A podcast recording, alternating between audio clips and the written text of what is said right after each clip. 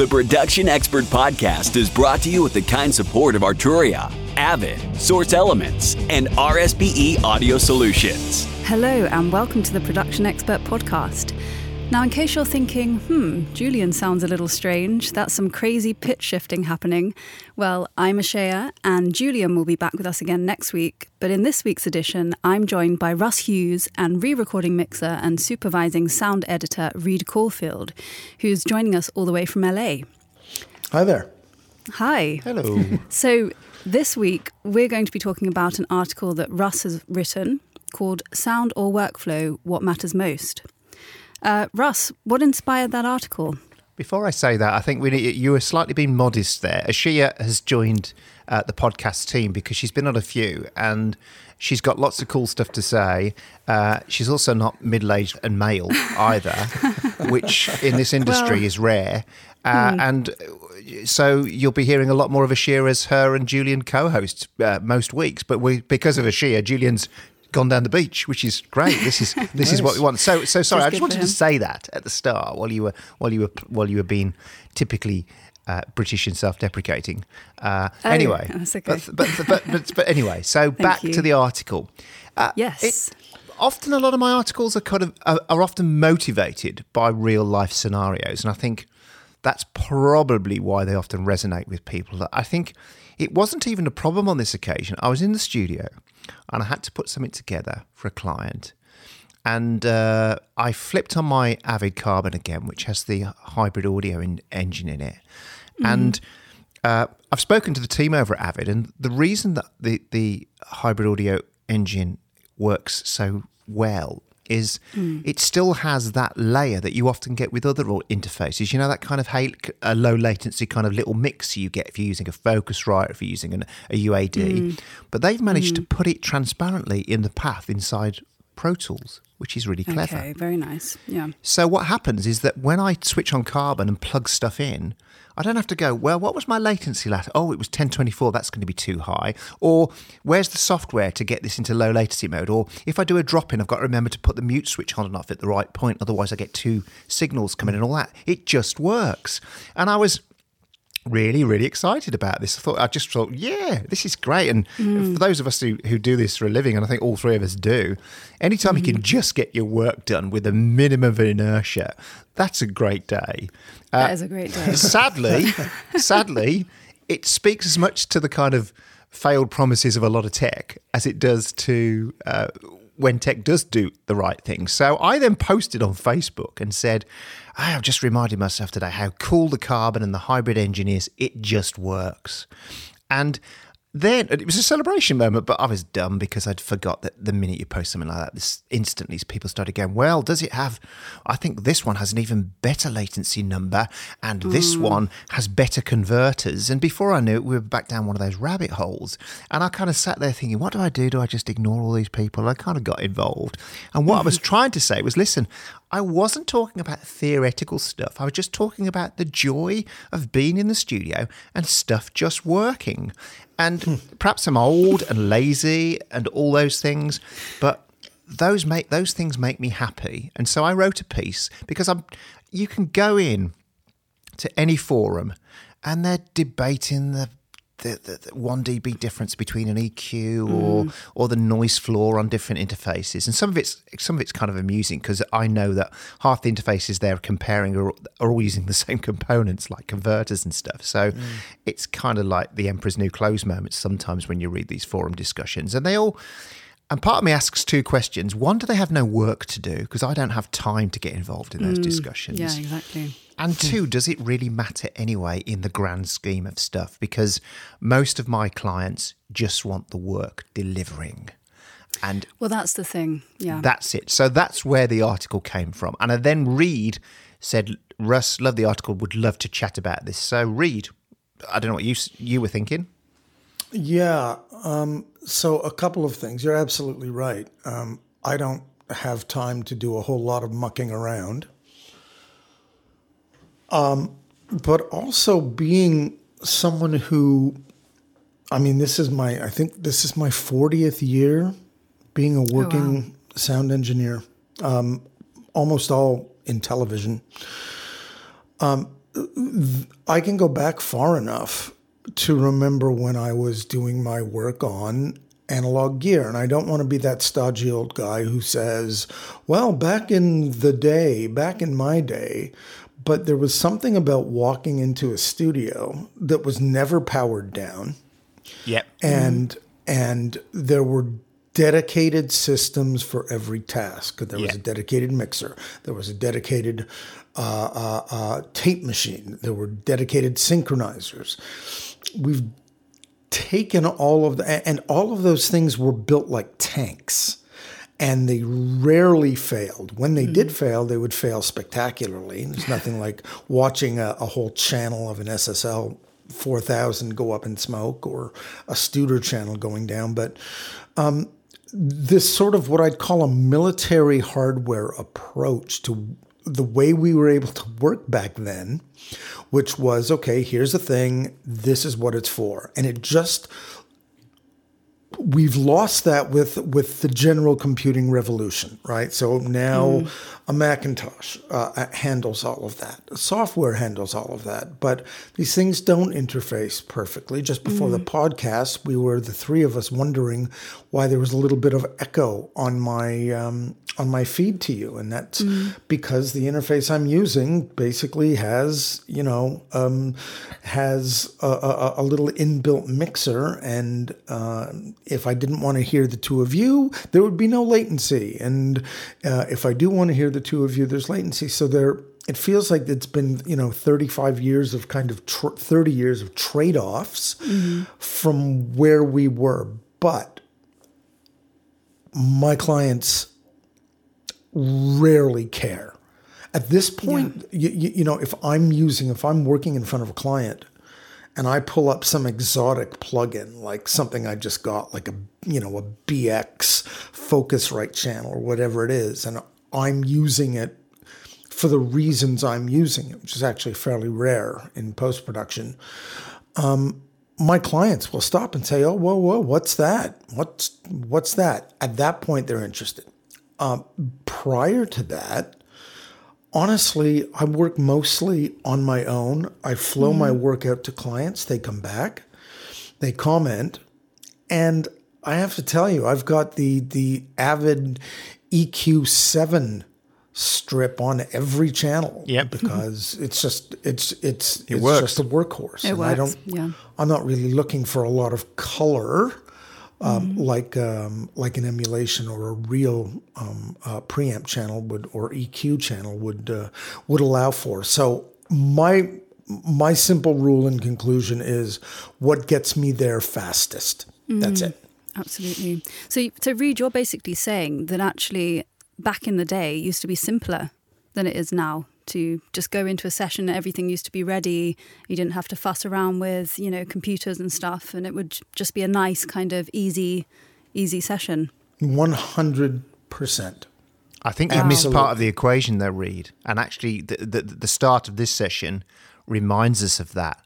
That if you were going to do a feed, let's say, over a phone line, and in those days it would have been uh, ADSL or something like that, or you would have used a Symetrix box in the studio to get that f- mm. into the desk, somebody would have been there to do that for you before you arrived. Yeah. And that's the other thing that we have become uh, that the revolution that was supposed to set us free has bound us because we are now computer engineers, we are now uh, software engineers. We I spend half my like the other day again. I wrote in another article about this. The other day, I, I had to just get down some really simple audio examples from a synth for a client. And it was like, you know, like 30 second riffs that I can just bang out. The, the, the, creative bit was the easiest bit of this because I opened Pro Tools and the MIDI keyboard that had been working minutes before, and I'm, I'm not exaggerating there, no hmm. longer worked. And I couldn't figure out why. Nightmare. Then I opened a piece of software that told me my license was missing, but I own the mm-hmm. license to it. And it was like, how hard does this, who needs this shit? Let's be it's clear. so stressful. It is, honestly. and you've got deadline, and, and and then so in the end, I just opened a thing called Audio Hijack, which is a great application. Yep. And I got I I and I got my synth in it, and I and I recorded one, recorded two, and in 15 minutes, I got 20 riffs down. They were all on a file. I could then get them into another editor just to clean them up a bit.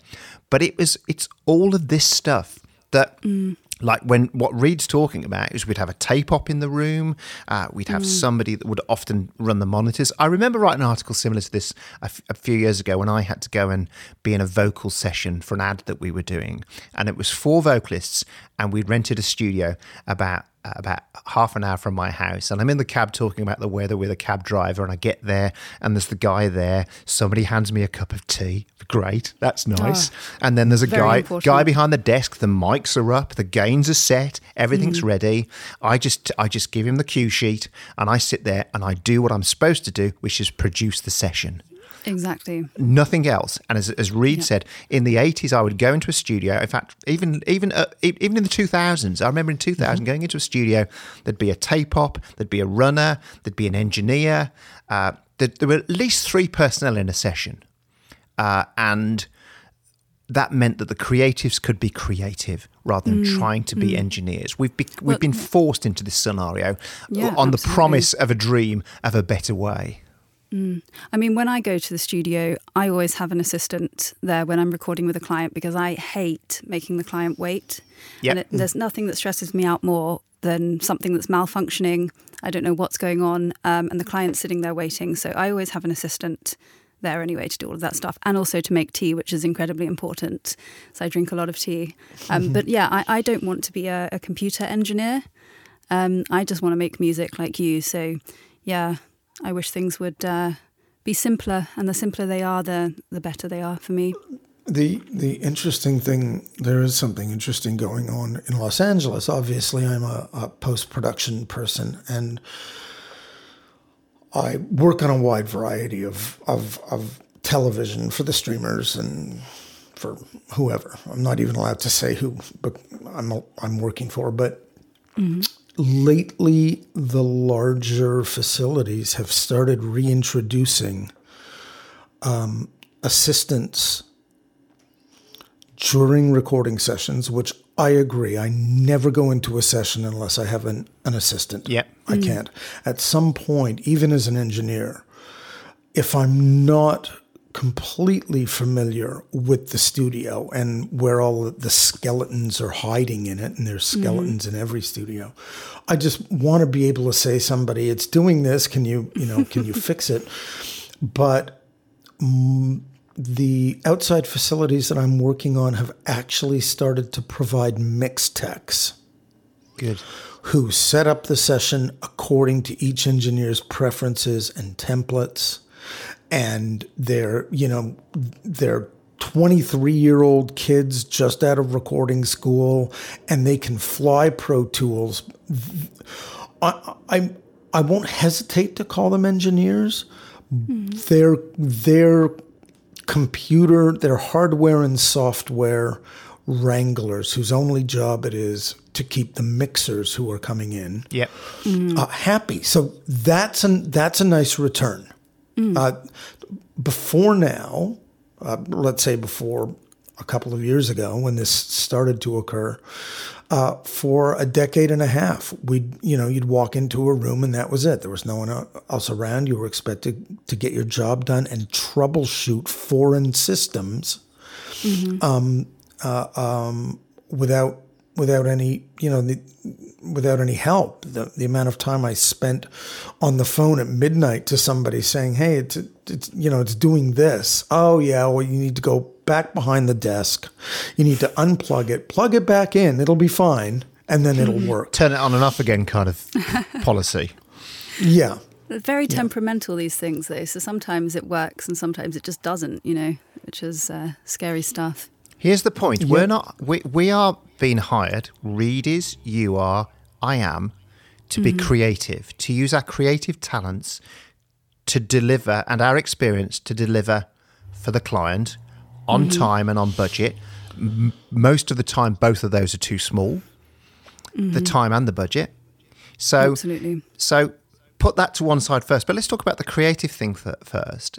A study has been done uh, by California University that if we're distracted at any point during a conversation or anything, it takes our brain 23 minutes to recover.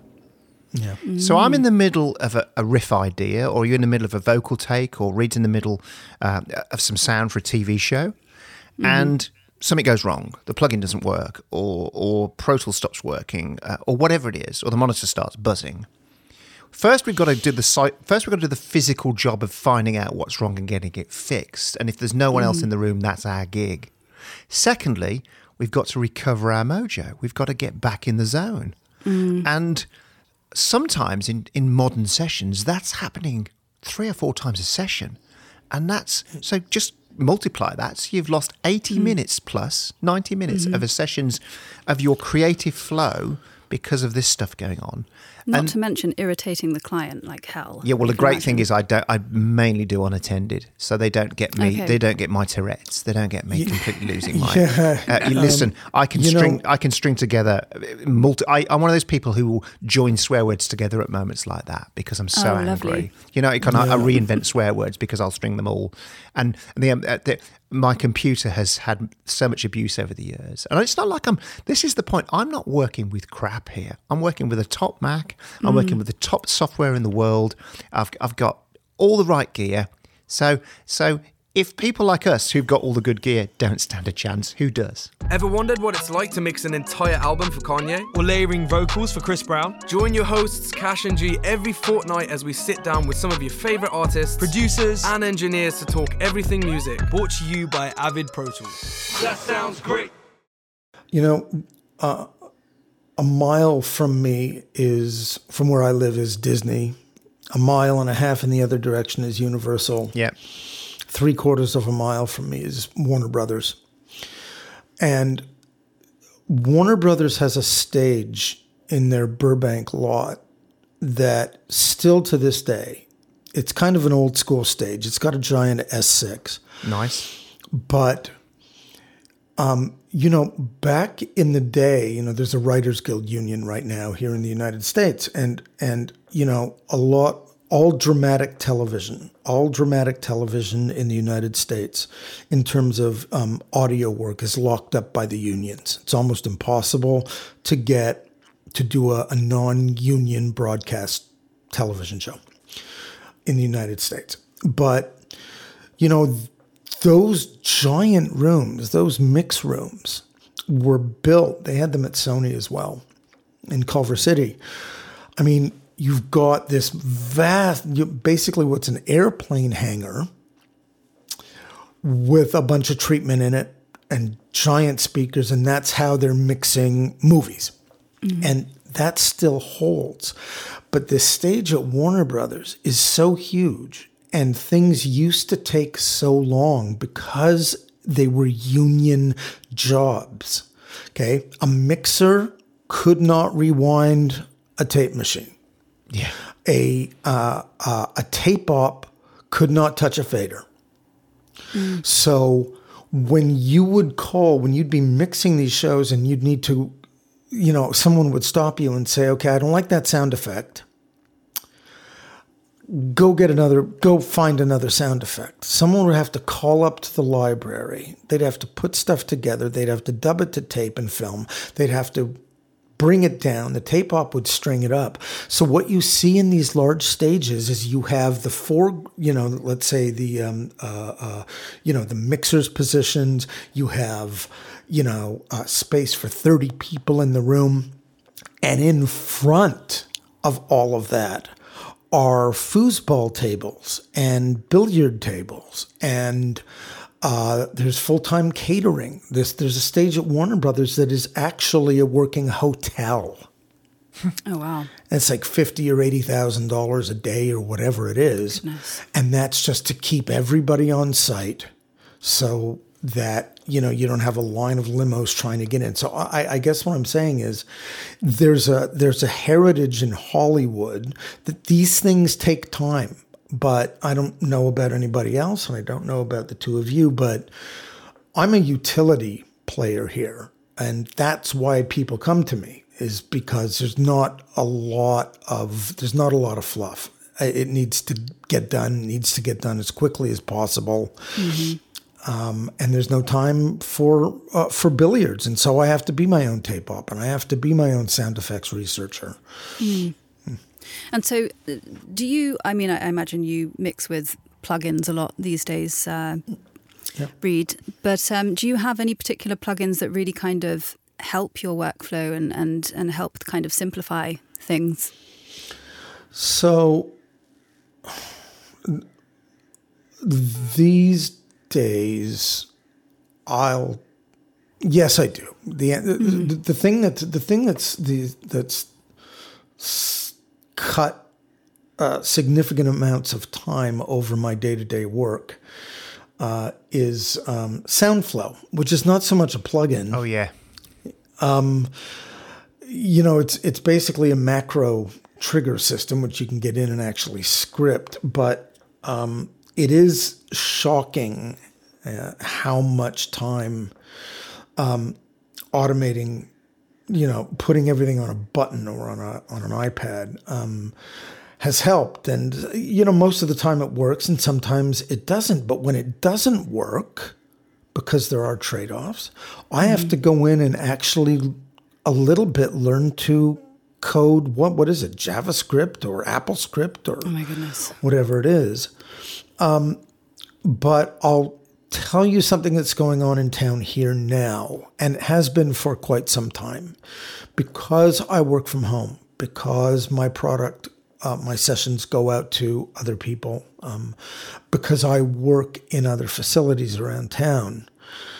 Everyone is pretty much down to stock Pro Tools plugins. Yep. What does the app come come with in terms of Ultimate? Of course, it comes with the Pro series of tools, and you you can't be a facilities business. And I was in the facilities business.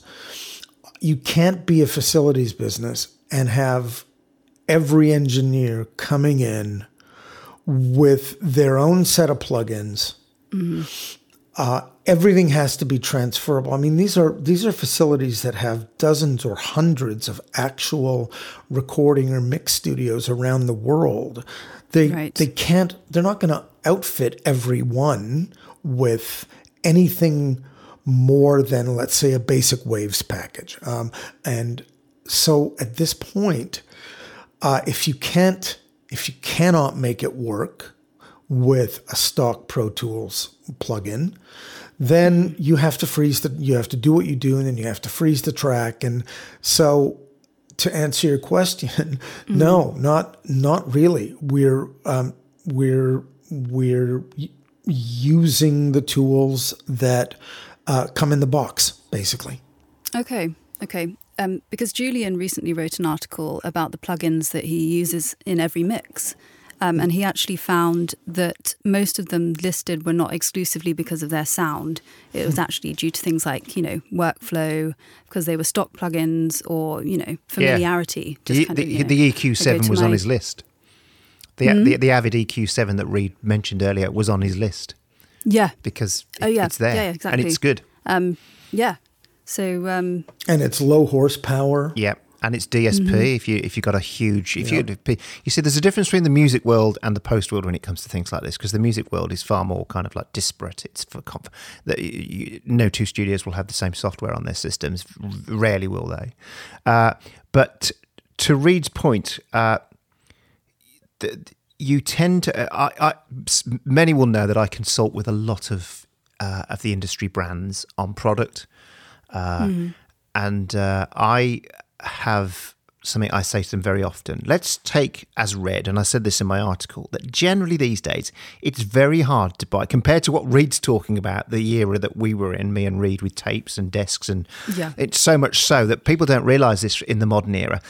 If you're in a music studio, there were certain channels on the desk you would use. Like there was a there was a channel that was good for bass because it had a better bass response than the two channels next to it, or it would uh, or things like that. So it was it was really all over the place. But but compared to all of that gear, even that would when you built a studio that cost you 200 grand in gear today it's very hard to buy a bad piece of gear So these mm-hmm. conversations about oh, what about the converters or or this plugin sounds slightly better than that one.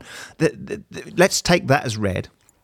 So I say to my mm-hmm. clients, there are only three things that matter after that: workflow, workflow, and workflow. Workflow. Yeah. And the amount, let's, and I'll give you an example. I helped consult on the uh, the redesign of uh, VocAlign for Synchro Arts, and I spent four years with those guys saying, guys, it's a great product, people love it, but one, it looks like a bag of hurt, and two, it works like a bag of hurt. Fix those things, and people will love you, and, it, and that's what happened. Uh, here's a great example, and we talked about this on the last podcast actually when auto align post came along which aligns all the mics from a session uh, where, where there could be two booms and two lavs on a session all moving around and there's all phase rotation going on. When that came into post studios and the dialogue editors suddenly were able to get the dialogue in shape in a matter of minutes rather than days that became well it won the award for te- that won the tech award. That changer, that, that is yeah if we're going to use that expression. That Oh, yeah. changed everything for Yep. so and the reason it changed everything was because it made things easier. And it meant you see we don't have i don't know about you i don't have the luxury of messing around in in my jobs. I have got a client that has a, and Reid even more so. I remember saying to mike once what happens if you miss a, a broadcast tx he said you can't Simple as that. No. There's, there's no discussion. There's no there's no there's no luxury of oh can I have an extra day. If TX is on the Friday and your deliverable for QC is on the Tuesday night, that is it. There's no there's no do over. There's no Yeah. do over. Is there Reid? You've got to deliver. And so I don't have the luxury of moving deadlines and changing budgets. Arturia has a wide selection of software effects, including three compressors, three filters, three preamps, and three delays you'll actually use. The latest release, Three Delays You'll Actually Use, includes Delay Tape 201, Delay Memory Brigade, and the unique and experimental Delay Eternity. A bundle of selected effects called the Audio Fuse Creative Suite is included with all Audio Fuse audio interfaces. Visit Arturia.com to find out more on the effects you'll actually use. That's that's a really interesting point. I came up in broadcast um, in Canada, actually, um, and I would get final. I mean, I'm talking about half hour kids shows and and you know like whatever whatever it was, travel shows and and we would know that we had a 12 hours to build out all of the audio, mix it, QC it. Uh, hundreds of sound effects. I mean, you, you, you, uh, I won't go into it, but basically, we do that on a Friday for Saturday 9 a.m. broadcast. Wow, that's close. So if if we got through our process, and this happened twice in my uh, in my early career, and something went wrong, and I would get a call at midnight. Um, if I was home, if if I was even home by then, saying this has happened, we don't know why it's happened, um, but you need to you need to come back and fix it. I would get in a cab and I'd go back, and from you know two a.m. to five a.m. I'd fix it, and then there would be someone waiting for me. It sounds like you know old guys who want the world to be you know the way it was, and that's that's not what we're saying. But there would be someone waiting to run it up um, uh, um, Yeah. to VTR basically for play out. I have a great example of this is that sports programs, and I think I think whoever does this, they should get medals at the end of the Olympics. Let's say that the tennis has ended, or the Super Bowl has ended, or or the, the FA Cup has ended, or the Olympics, for example. They have those segments at the end, don't they? At the very end of a show, which kind of give you the best bits of their show. They do it on The Voice and stuff like that as well, or America's America's Got Ta- American Idol and stuff like that. So those segments are, are, are being edited live as that show's playing out because some of the segment is the person raising the raising the uh, the cup at the end or putting on that gold medal. So you know that uh, a few minutes previously somebody's putting that segment together pictures and There's a lot of sound. pressure. Yeah. there's a there's a separate editor There's, sitting there's and just and banging, getting cues. clips. He's going. Have you got Messi? Let's get Messi in. Have you have you got have, have you got uh, whatever it is? And, and and so that's a great example of the kind of pressure broadcasters are under. That's I Mm-hmm. think that's the kind of pinnacle of pressure I do when I see Mm. those things go out. I think two minutes ago this did not exist, and now it's in transmission. And now it's in a recap. Sorry, yeah, Yeah. it's in transmission. It's live, it's going out live. If there's if there's if there's mistakes in that, well, sorry, it's gone. So And when when you're working alone, uh, for example, I'm a freelancer. I most, mostly work from home uh, if I'm not recording with a client in the studio. So I have to be the person that pushes me to deliver these things. You know, otherwise the, the work ends up completely piling up, and I have a month of just trying to catch up. So I obviously don't want to do that. So I'm always trying to look for time saving things and, and things that will just help me get the music done and then delivered. Um, but it's always quite good to have someone kind of keeping you accountable. yeah. Really, isn't it? Well, as I say, it, it, it, you often see people who craft mixes over months are the people who are not hmm. getting paid to do it because they have the luxury of that time. They don't have a budget or a deadline. I'm not saying that in hmm. a, in a condescending way because I've been there. So my own hmm. stuff I can take forever over. It doesn't matter. I can replace this synth a thousand times. I can remix it a hundred times. But when I see people say, uh, real mixes aren't finished, I think, well, you've never done any pro work then because real mm. mixes have to be finished every time and they have to be Yeah. right every time. And, and it doesn't mean you have to be happy Exactly. with it. I mean, I I hear things that I've done that I've done decades ago. When I mm-hmm. first got to Los Angeles, I did sound restoration.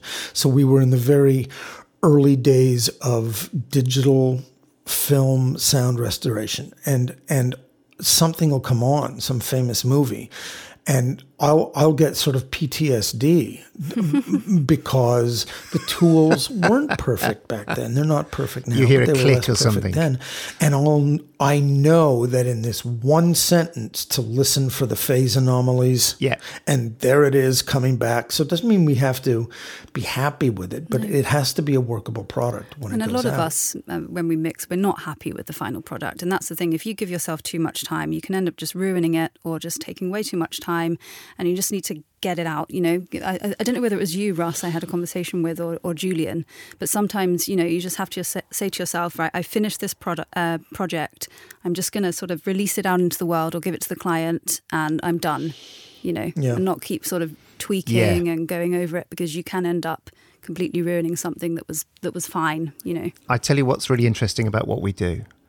Most of our best work is invisible because we're doing things to the stuff. We're provoked. sometimes, let's say, uh, Reid's been given a piece of dialogue that's really noisy, uh, and or there's a word wrong in the middle, and he's got to cut it back together in a way that, that nobody will ever notice.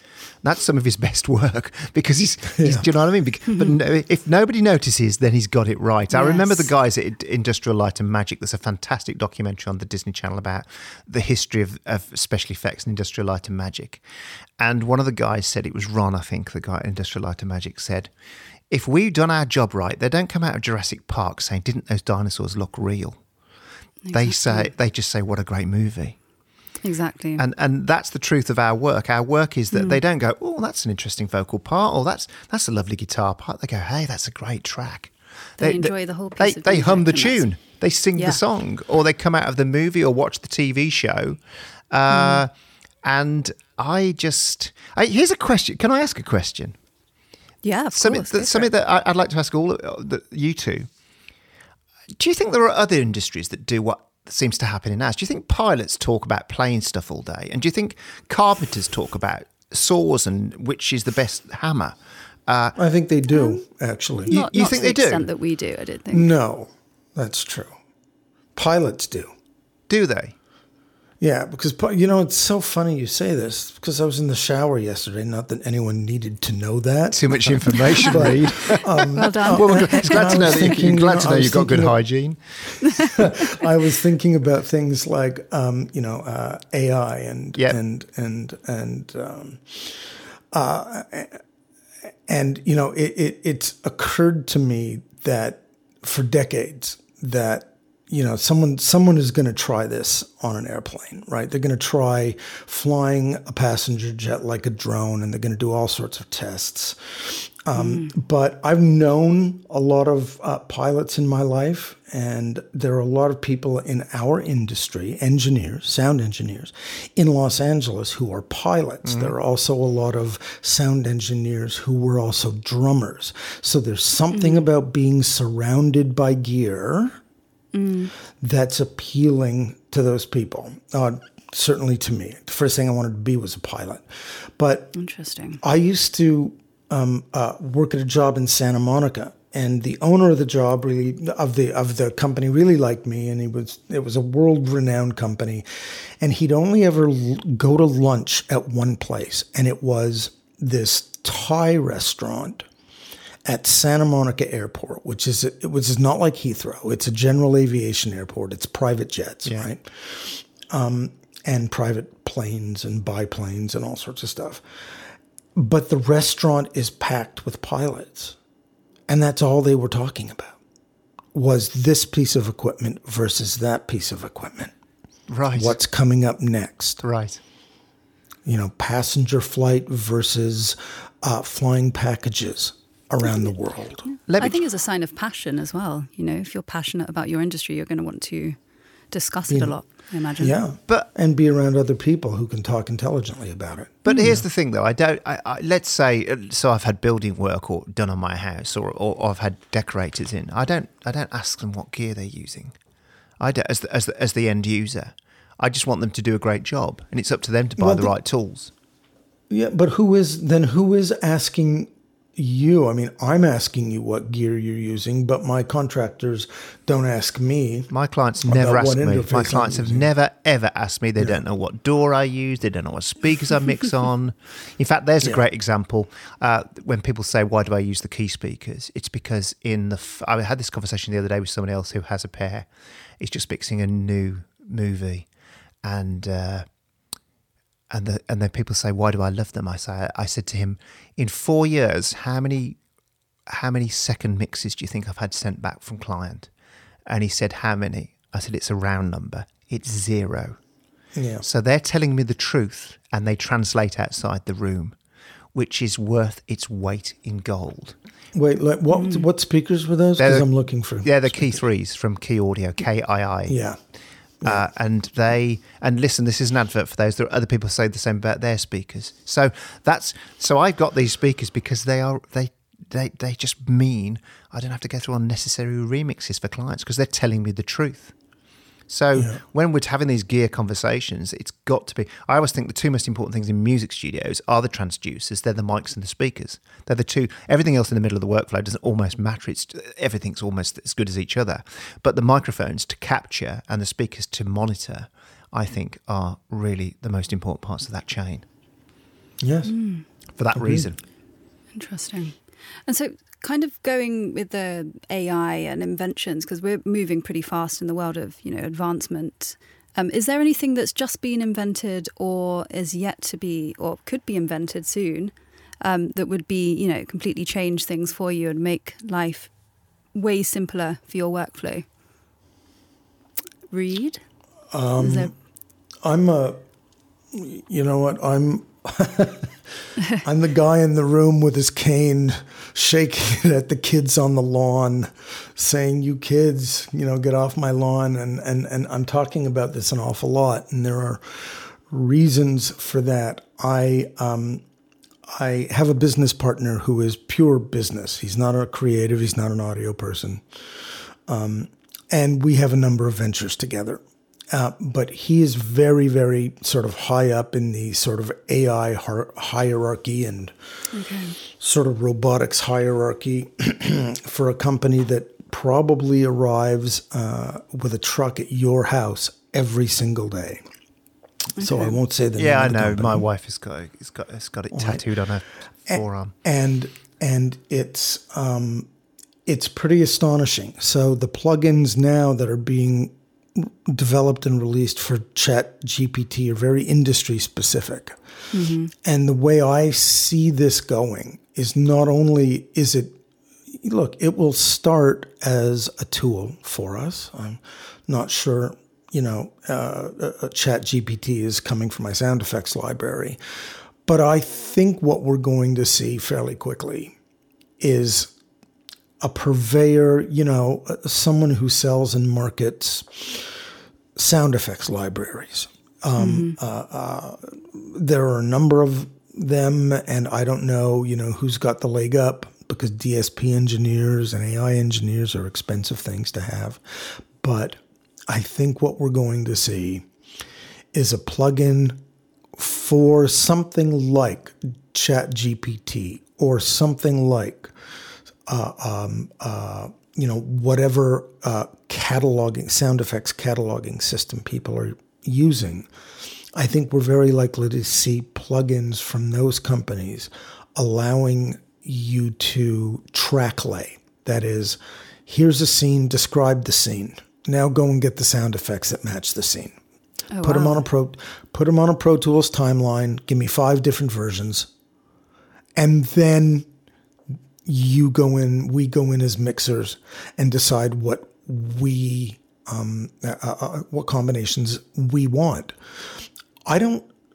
I'm not worried about things like resynthesis and okay, well, you know, it's a background, it's got some traffic, it's got some birds, uh, re, and, and having a system resynthesize that for me because we still need control. But I think, I think the first soldier to fall here is going to be um, uh, in the on the sound effects side. Uh, Um, uh, yeah, so.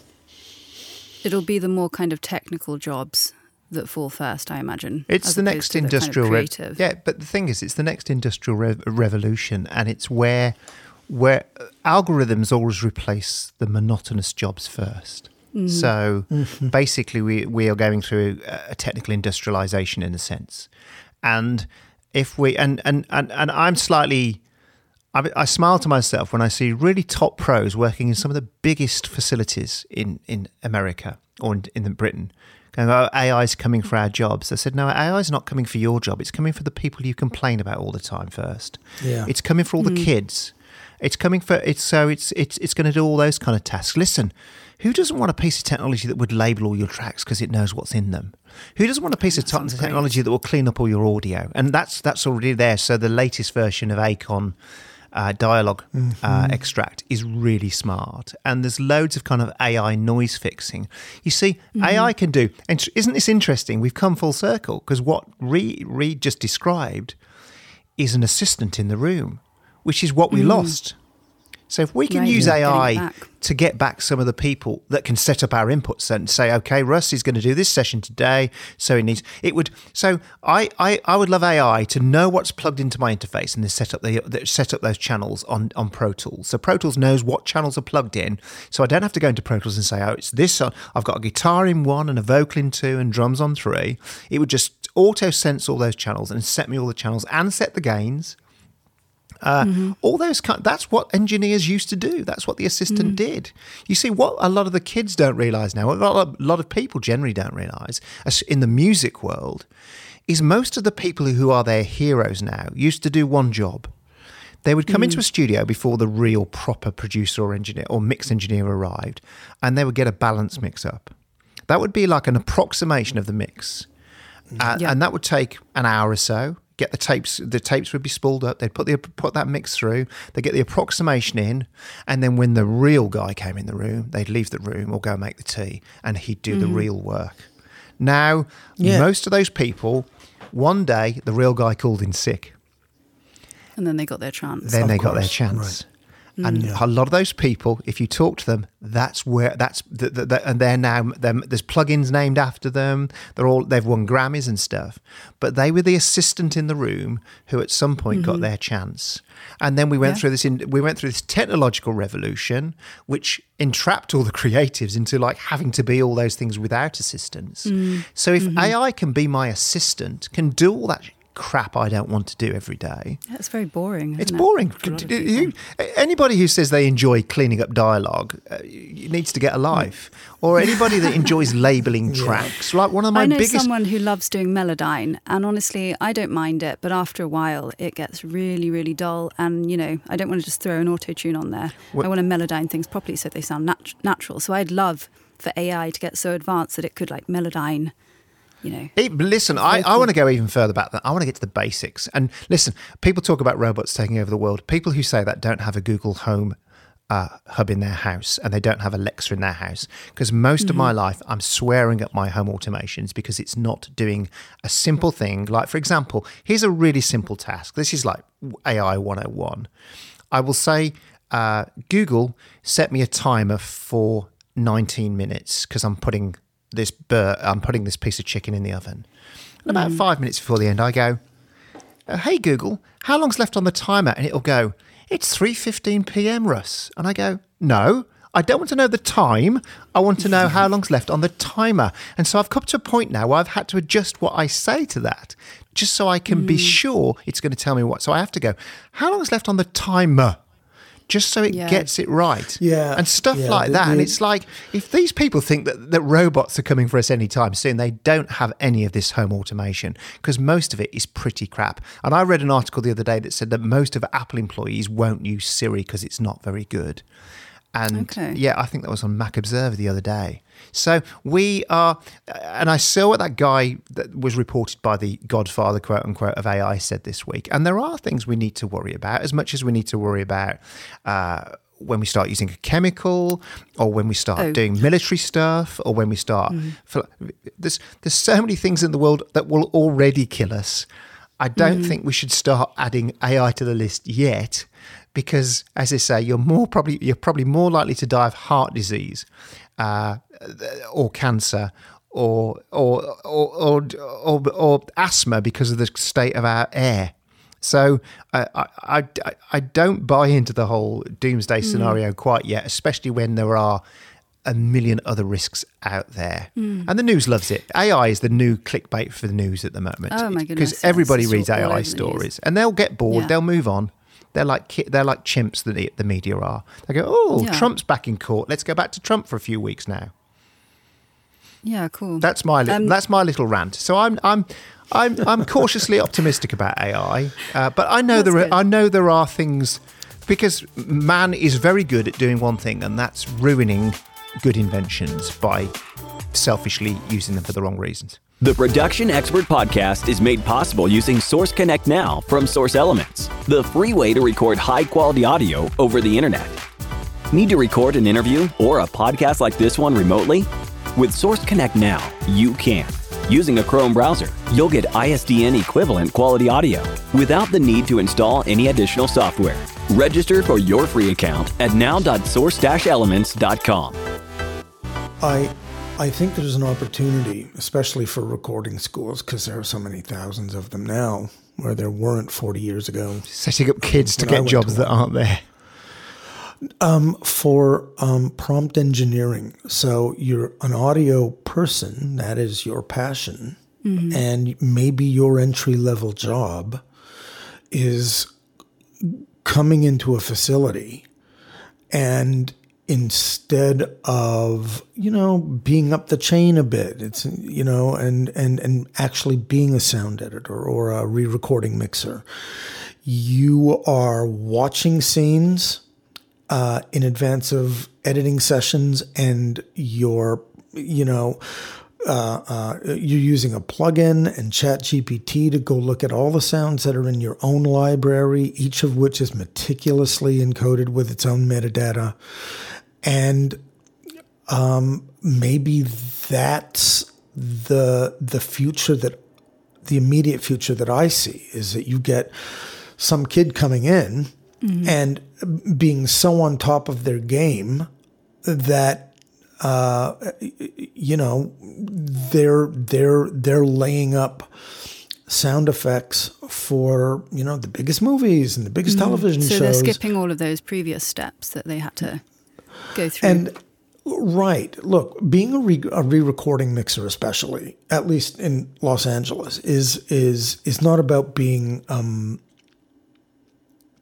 technologically savvy, right? Mm-hmm. It, it's it's mostly about politics and social interaction.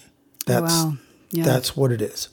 Uh, the the the greatest technical people, the people who can do the fastest work, typically also very often tend to be the most impatient. Yeah. But if you're in those rooms, at least in LA, if you're in those rooms and you're mixing Game of Thrones and you're mixing Jurassic Six and you're mixing James Bond, you know, 24, um, you know, you don't, you have assistance around that's true, but the pre dubs get it so in the ballpark at this point that by the time the client is on the stage, it's not quite a rundown, but it's almost a rundown. And the job is interfacing with difficult people. Which It's is funny, not- which is ironic because usually the sort of very technical people that prefer kind of isolated work Yeah. aren't the most sociable people in general. I, obviously, you've got you know people that are sociable and do that, but it, it tends to it doesn't go hand in hand. and I, usually. I include myself in that. Actually, Me too. I, I prefer to work alone, and I Mm-hmm. know that if I lay something up and I've mixed it, and I've done it to the best of my ability, and we go and a client comes in the room. But this is also, you know, maybe this is just just the level of clients that I work with.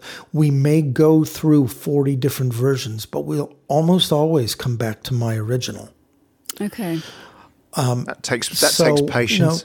as long as they're paying for it, Yeah. that's great. Yeah. But I still have limited patience. So I'm I'm you know uh, I'm not mixing a television because the I don't have the personality for it.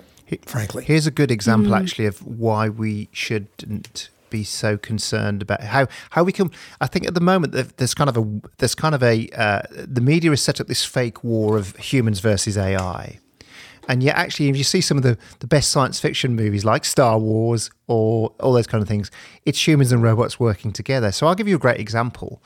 Will AI replace ADR? Well, it depends how you think ADR works. If you think ADR is about making things fit to time, that you get the original movie and you get the, the, the, the dialogue artist and it fits to time, then it could replace ADR. But that's not what ADR is about. Really good ADR people get the performance in the studio. yes, And so, if you can work with AI, so you can concentrate on getting the right performance in the studio to replace the dialogue that wasn't wasn't caught on set, and the Mm-hmm. AI can do the fitting, what a win! that's great. Yeah, Those kind of things.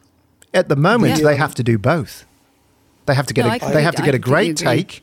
They have to get a great performance. They have to get the audio right. They have to get the performance right, Mm-hmm. and they have to make sure it fits. And you're there with an, a piece of talent, and that piece of talent has now said the same line fifteen times. and like you say, it's kind of stressful and it takes a while to get back into that headspace if something goes wrong and you're overly focused on the technicalities. Yeah, because generally, So, yeah, generally your best performance is your first one. Yeah. you know, there's there's this this this, this thing about the people paying for the content, broadcasters and streamers. Yeah. Um, you know, have have things like script approval. And very often, what'll happen is you'll shoot a scene with a bunch of people, and let's say they're they're A level people because it's an A level show. Um, and then sometime down the line, the script, someone will want to change something in the script, either by necessity or desire.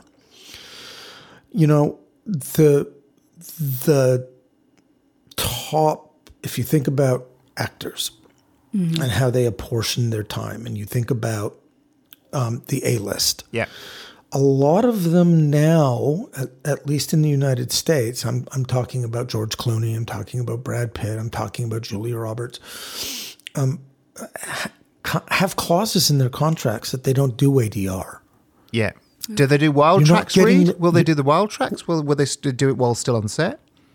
Yes. Yeah, they'll wild tracks instead, will they? Yeah.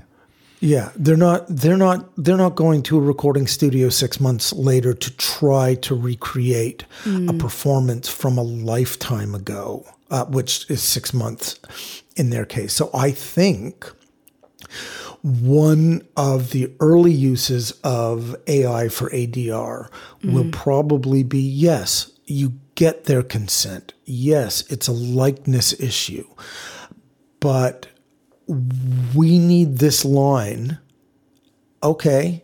Um, you know, have AI learn my voice and say the line, send it to me for approval. And no one has to go, anywhere. No, and yeah, I, without I'm, leaving the I'm home. really talking about single lines. Anyone who works in the dubbing industry, and I do, um, has had actors come in, you run the scene, and then Netflix changes the script, and you've got to call those people back for a minimum four hour call. And it, it gets very expensive and, and irritating for them as um, well. Because What say that again? and irritating for them as well. So and you're the Oh, you're, pro- horribly you're, you're the you're you're the person who's got to do the politics of having to manage their irritation of having to come back as well. Actors and you may never well. you may not have been the, the person who did it in the first place or made the decision. may not be the facility that did it in the first place and and you st- stood there sort of apologizing sorry this won't take this will only take a moment you know like that so i see ai, AI being of use there but I, I will say this i'm also I, I i am hearing because i do a lot of foreign language to english dubbing work Reversioning, uh, yeah. a- animated and um, and live action. I'm hearing. I'm starting to hear AI voices in Walla.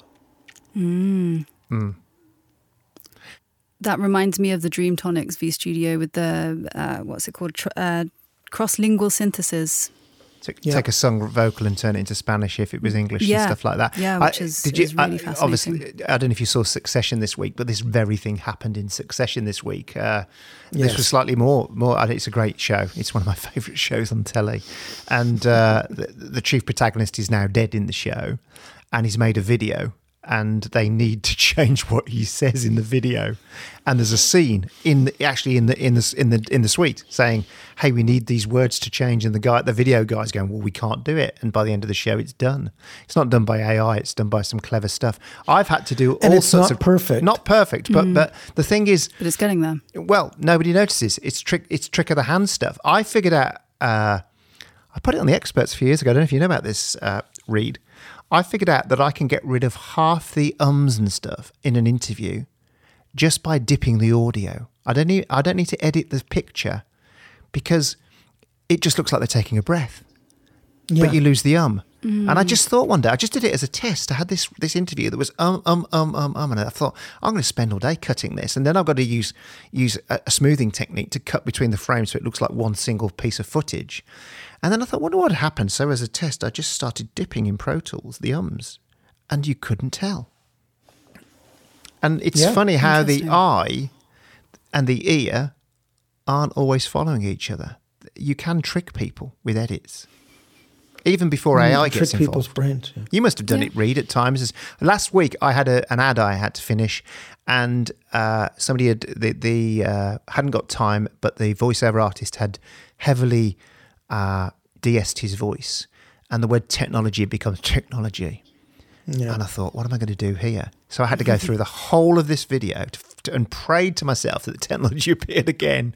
And in the end, it didn't. But I found another word with T on it, and I picked up the T from that Just picked piece, up the T. took it down, and had to cut it back in. And again, it's coming back to this point that some of our best work is never seen and Isn't that so satisfying when- when you do that though, and no one notice? Yeah, it's it's nice. I had one. I did. I had one about two years ago. Sent uh, a team on a film shoot for an audio brand, and uh, they were recording a girl in a studio singing, and she sang into an SM7 as a side address, and it's an end address mic, and the footage comes back to the studio, oh. and I look at it and I think, shit, it was middle of COVID. She couldn't come back for mm. reshoot. Oh my goodness. We couldn't get her, we couldn't get the shoot crew up to her. It all it was just one of those catalogue of errors, and I thought I've got. that is terrifying stuff. So yeah, we had to rotoscope every frame of that video and put a new mic in. What I mean by rotoscoping is we had to cut the background of her out, her- cut her out the background, which is moving image. We had to put a new background in. We then had to put a new microphone in, and the, and the trick of really good uh, compositing. it- I learned this because I used to work in post houses in Soho with some great 3D guys and girls. Is is the lighting? You have to relight the whole scene again that's when it works. Because if you don't, then th- th- both both things have different light on them. Uh, and to this day, I know I know it's I know it was done, but no one else knows apart from me and the client. Um, I'll, I'll say this about that. Uh, again, I can't name names, but um, years ago, I turned exactly what Russ is talking about into a three year gig.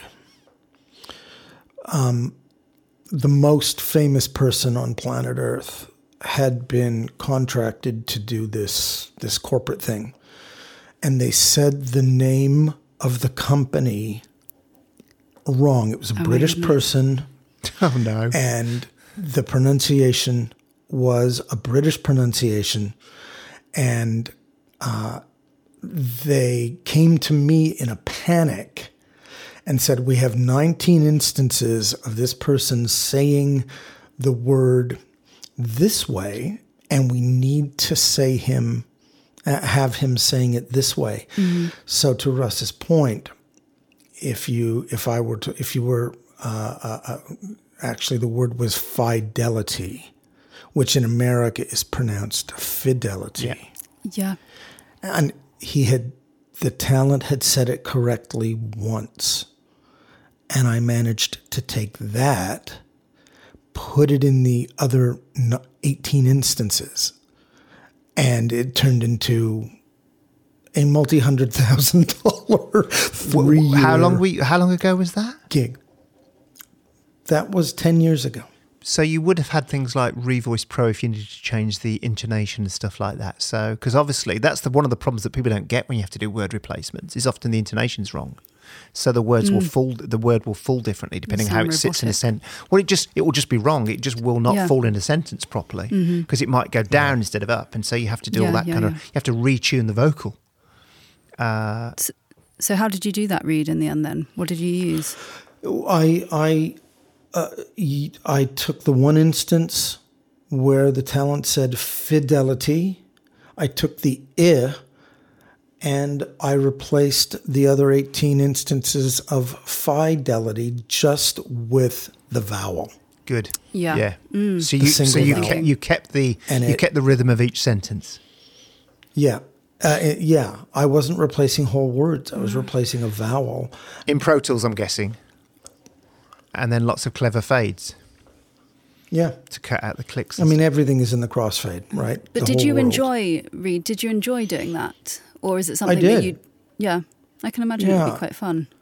I mean, you know, at least in Los Angeles, my early background, my very early background, I've been here 32 years, but my my first seven years were six years were um, sound restoration. And you said a little earlier that you know it can get tedious. There's no question. But mm. at the time, it wasn't tedious because no one else in the world was using the tools we were mm. using. We were inventing the workflows and inventing mm. uh, you know, and the company was stand who sold the gear was standing over our shoulders saying, "Oh my gosh, we never thought about this. Let's go back and we'd have a new we'd have a new code base the next morning because we were we were kind of inventing all of this as as we go." But uh, as Russ has said, there sometimes the the the the simplest silly little things are they're the the money they're the money makers they're the Yeah. money shots for the client i saved i was able to help the people got promoted Yep. at universal because of this people became vice presidents because they knew someone i just happened to be the first person they called and uh, I mean tens of millions of dollars, and you couldn't go. We they were at stake, tens of millions, and they could not go back to the singer and say, "Please, we need to do this again," but you need to say, fit, you know, Yeah. fidelity instead Yeah. of fidelity. Yeah. So those are really self-satisfying mm. moments, mm. actually, for me. Yeah. Yeah, I can imagine you completely saved the day. This brings us full circle and reminds me of something I said to somebody else today is that we get kind of get very romanticized and very uh, sometimes start drinking our own Kool-Aid in this industry because we work on famous shows or famous work with famous people. We kind of start thinking we're rock stars too. And it, and and I, mm. I I've often said that when you boil our job down, it comes down to one thing: people pay us to make their problems go away. Mm-hmm. Mm-hmm. That's my life. My life is somebody saying to me, "Hey, can we do this?" And hopefully the answer is yes, because that's what they're looking for. And that's really, and Reid was just saying they had a big, they had a million dollar problem, hundred million dollar problem there. Uh, but it, it, doesn't always have to be about the money. It just might be about reputational damage. It might be about just delivering to TX. It might be a single like you've got in your studio uh, that you've just got to deliver a single for, and it's all gone pear shaped, and it's somebody's got to put this put this project back on the tracks. And it kind of comes full circle, as I say, that I don't have the luxury of talking about converters and yeah. the luxury of talking about which plugins to use. Well, we're there to serve the client, really. We're, we're there to serve the artist or the, yeah. the brand or whatever. So we can't really put our own egos and say, well, this is the way I want to work. This is what I'm going to do. I'm going to fiddle around with this. It's just, you know, you've just got to do what you're asked, basically. Um, and, and, you know, this, this, you know, I've talked about my personality and how there are things that I'm not suited towards. Um, I I don't have an ego with any of this. That's one of the things that coming from Canada to Los Angeles 30 years ago taught me was to you you know you're not serving yourself. If someone's paying you to do a job, if you're doing your own thing, that's mm-hmm. that's great. Fiddle. Mm-hmm. But if someone's paying for you to do a job, you may believe that they're not correct, but but it doesn't, doesn't matter, matter, because it's not your show. Yeah. It's theirs. Yeah. yeah. You, Absolutely. Their vision is the only one that matters. You spend enough time in this industry with your tongue bleeding where you're biting it. RSPE Audio Solutions design, sell, and install professional audio and video equipment. Their team are available by phone, live chat, or email to receive and process orders. They have everything you need to build or upgrade your home studio to ensure you can continue to work from home. If there is anything they can do to help, Reach out or shop online at rspeaudio.com. So we've just got time to finish with our regular feature, Find of the Week. Um, Reid, uh, what's your Find of the Week? Well, uh, something Russ said a few minutes ago. I'm going to get off this call and go look at Kii speakers, uh, first of all. Mm-hmm. Um, um, but the um, as I said earlier, I've been using SoundFlow, um, and I found it I found it useful. I'm not a fan of the subscription model, but um, some of the things that I've seen that they're doing now that Pro Tools and that Avid has you know opened up hooks into their software to uh, to the SoundFlow people. Um, is uh, is very exciting. So I'm just going to go back to you know stuff that uh, people have been using for years and say um, some of what's coming up is very exciting, and um, I'm I'm I it for any given job. Um, mm-hmm. SoundFlow saves me about fifteen percent of the time that it used to take, which is which is for someone who works four thousand hours a year is massive. Yeah. So uh, I'm going to be boring as I always am during the find of the week, and say that uh, right now I'm I'm I'm just back on that. Brilliant. So so Russ, what's your find of the week? Uh, mine is Acon Digital Extract Dialogue 1.5. Uh, uh, Norwegian developer, uh, small guy he's quietly been just beavering away. He's he's teamed up, I can't remember, with the university somewhere, and so the AI behind this now is really cool. So he's got he's used to he did a smart thing. He, he teamed up with the sound effects library, and so he, he's been able to sample hundreds of hours of traffic noise and hundreds of hours of wind noise and hundreds of hours of water and that so he's got a massive because ai depends on its libraries it has to have a library to start with mm-hmm. yeah and yeah. Uh, this thing is really clever and really smart. One of the things I love about it is it's got like a, a sort of uh, well, it's got a filter section on it, so you can say, okay, you can really hard attenuate the noise, but then you can say to the filter, but don't attenuate at the top end. So don't. Often when you start doing hard dialogue cleaning, you start getting kind of like the, the first the first tell is at the top end. That starts getting a bit mushy. Yeah. And you could tell it not to touch the top end. So you've still got those top end transients coming through. And it's also got a, a it's also got a, uh, a, a graph to show you where the noise is. So you can kind of hone in on the noise. So if it's just rumble, you can just get the rumble gone. Or if it's wind noise, mm-hmm. it's it's it's clever. And Mm-hmm. He's really uh, for a one-person operator. He's really putting a threat on on the on the on on the uh, the T Rex in the room, which is iZotope, uh, because they have owned it this space for a decade, uh, and and he's coming up fast, and and and this this is brilliant. I'm using Acoustica as well, which is entire suite. Uh, and I and I tell you what I love about small developers. I was in it the other day, and I had to clean up those bits of audio I was telling you about earlier, and uh, it didn't have tab to transient. I thought that'd be nice, so I just messaged him and said, "Hey Stein, can we get tab to transient point?" And he said, "How would you like it to work?" He said, "Because you can't use the tab in this because of a, a, a Mac thing." And he said, "How mm-hmm. about these keys?" I went, "Yeah." He said, "Right, leave it with me." I love that. I love developers like that. Yeah. That you can just send them a message and say, Yeah. "Can you do that for me?" And he's gone off to Yeah. do it. Now it's Yeah, really hard great. in a bigger organisation, not because they don't want to do it, but because of the layers of management and all the other stuff. It can take a big organisation like Avid or Apple or that months to even get it on the docket. Mm. I had downloaded it. Um, I installed it, but I haven't had a chance to use it. I love the Acoustica. I I I I I, uh, I love the Acon stuff. He's doing a great job, isn't he? Yeah, he Really humble he guy. and and and and that's one of the things that you end up with. Small developers. This guy figured he needed to go out and learn AI, and he learned AI. You know, iZotope can't, and Apple. Well, Apple can. iZotope just can't go off and hire fifteen AI guys No. and machine learning people. And DSP people, well, they've got DSP people, but, but because they're tremendously expensive Yep.